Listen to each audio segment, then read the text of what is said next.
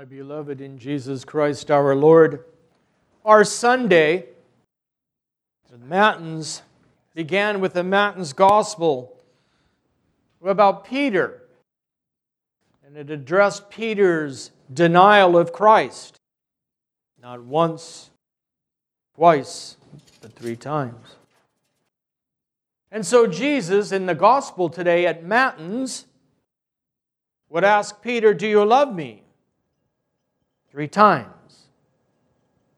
Three times, Peter says, You know that I love you. This was Christ's way of forgiving Peter. And this theme of forgiveness is the theme of this Sunday, often a, a theme that can make us most uncomfortable. What began this gospel just before we heard it, the verses right before, a question was proposed to Jesus How many times must I forgive my neighbor? Seven times.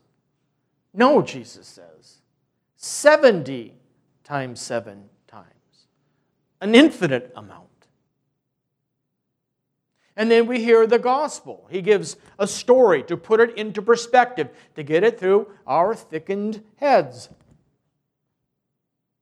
about how much this one servant owed and how it was all forgiven.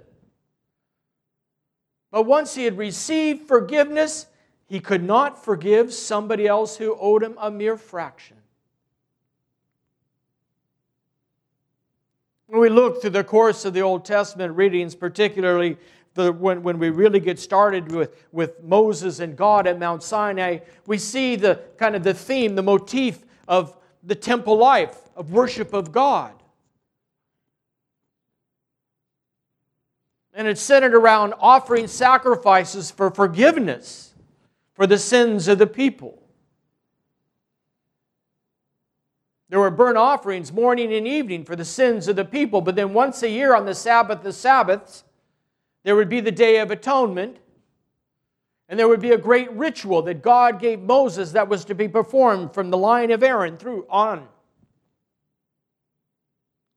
And so the high priest, when that day came, would bathe and put on these special garments.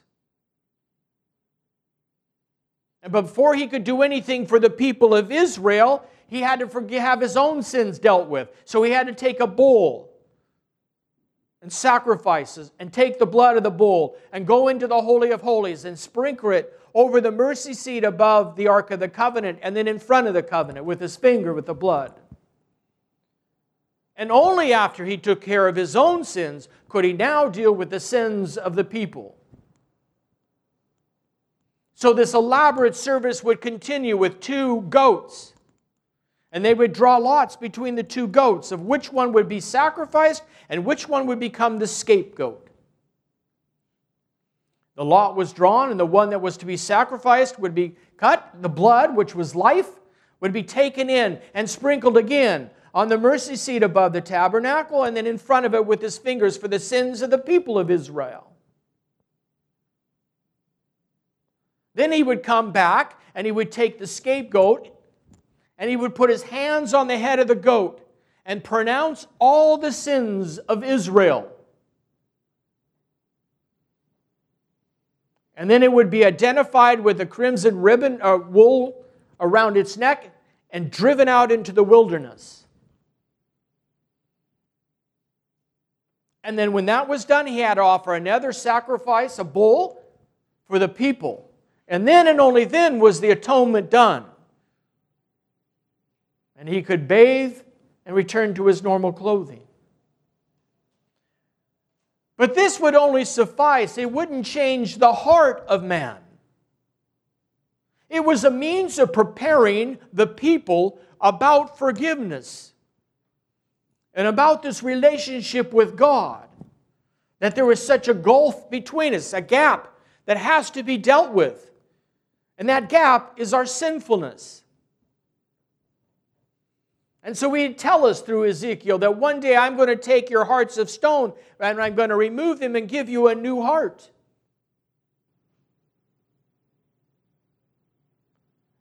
And that day would come in the incarnation. And throughout all of Jesus' teachings, it was about forgiveness.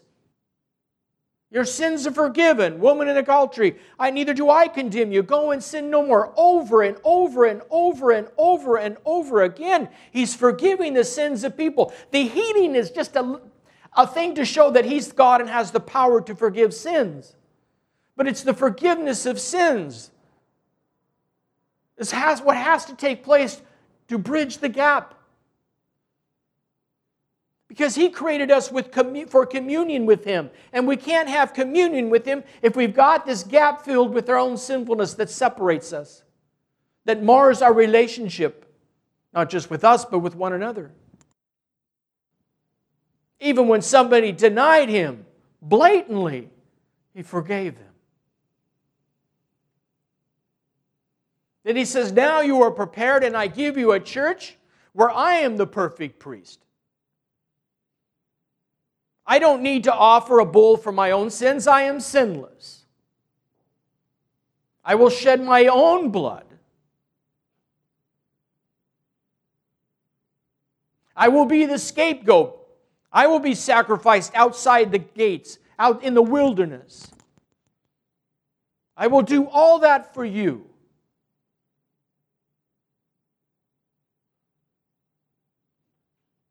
You have chosen not to serve God, not to love God, to be your own God. And that created an incredible gulf between us. And now I have healed it. But if you want to maintain it, you must forgive your neighbor from your heart. As we heard at the end of our gospel, my Father will treat you in exactly the same way unless you forgive your neighbor from your heart. From your heart, meaning you have, can't, you have to let it all go. Not from your head, he said, from your heart. From the very core of your being must be forgiveness. And this is where we all get uncomfortable because it demands something of us. It requires us to put our pride away, it requires us to be humble, something we don't like to do.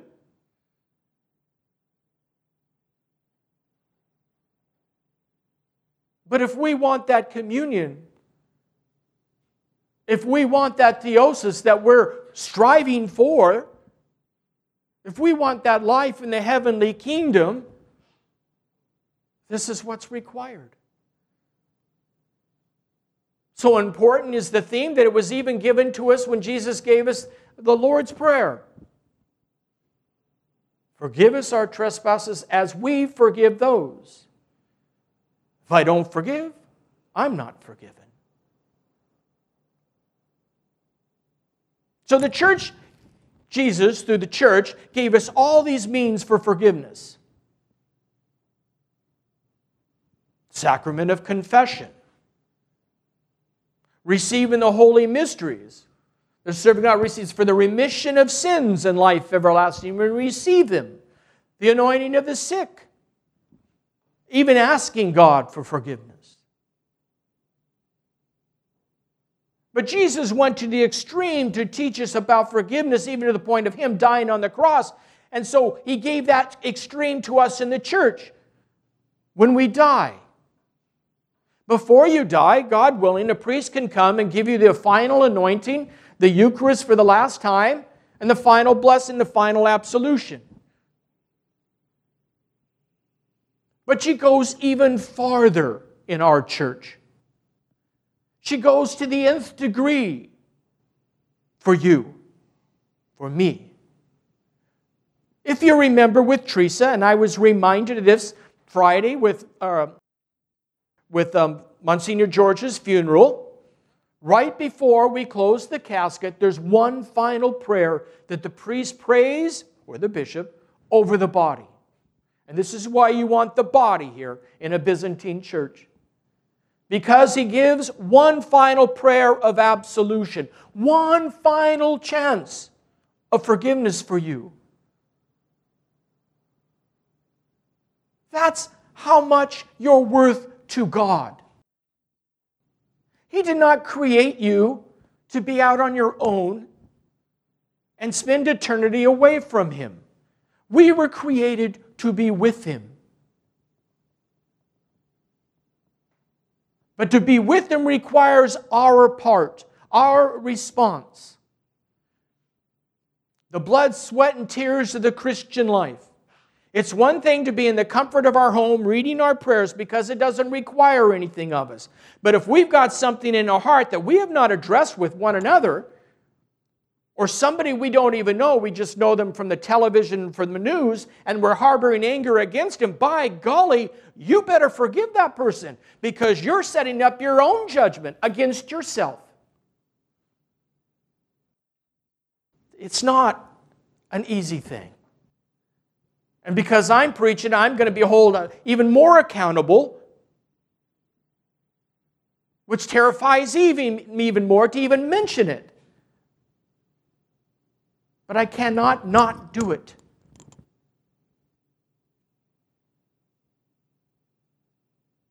Jesus is willing to forgive, forgive, forgive, forgive a million times, a million times, a million times and we will sin again, and He's willing to forgive and forgive and forgive and forgive.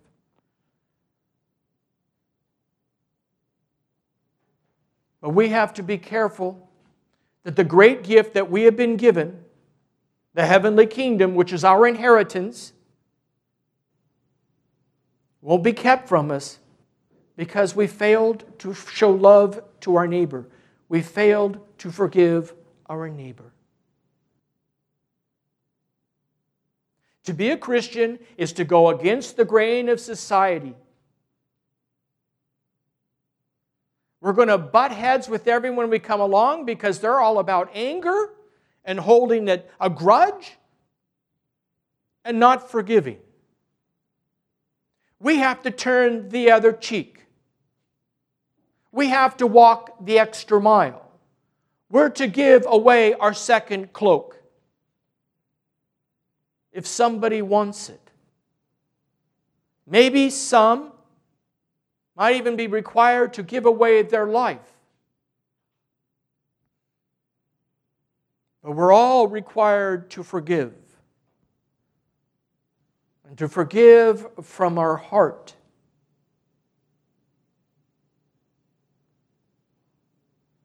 Think of the glory and the gift that God has prepared for us. Is the cost too great for us not to forgive and enter that? Or are we going to allow ourselves to continue to be bound and not experience that great gift?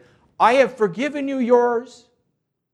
Now forgive the debt of your neighbor. Let us strive these coming weeks, even today, as you go home and you read the news, if you do that, or you hear things from others, and all of a sudden you find yourself getting angered at somebody,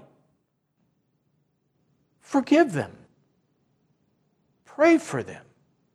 Use that energy for good. Because if you forgive somebody, your heavenly Father is forgiving you. This is what Christ has called us to do. He's called us to be a cut above the rest and a model and example to others, even if we're squashed in doing it. Even if we have to lay ourselves down as a libation for others. If my forgiving somebody causes my harm, so be it.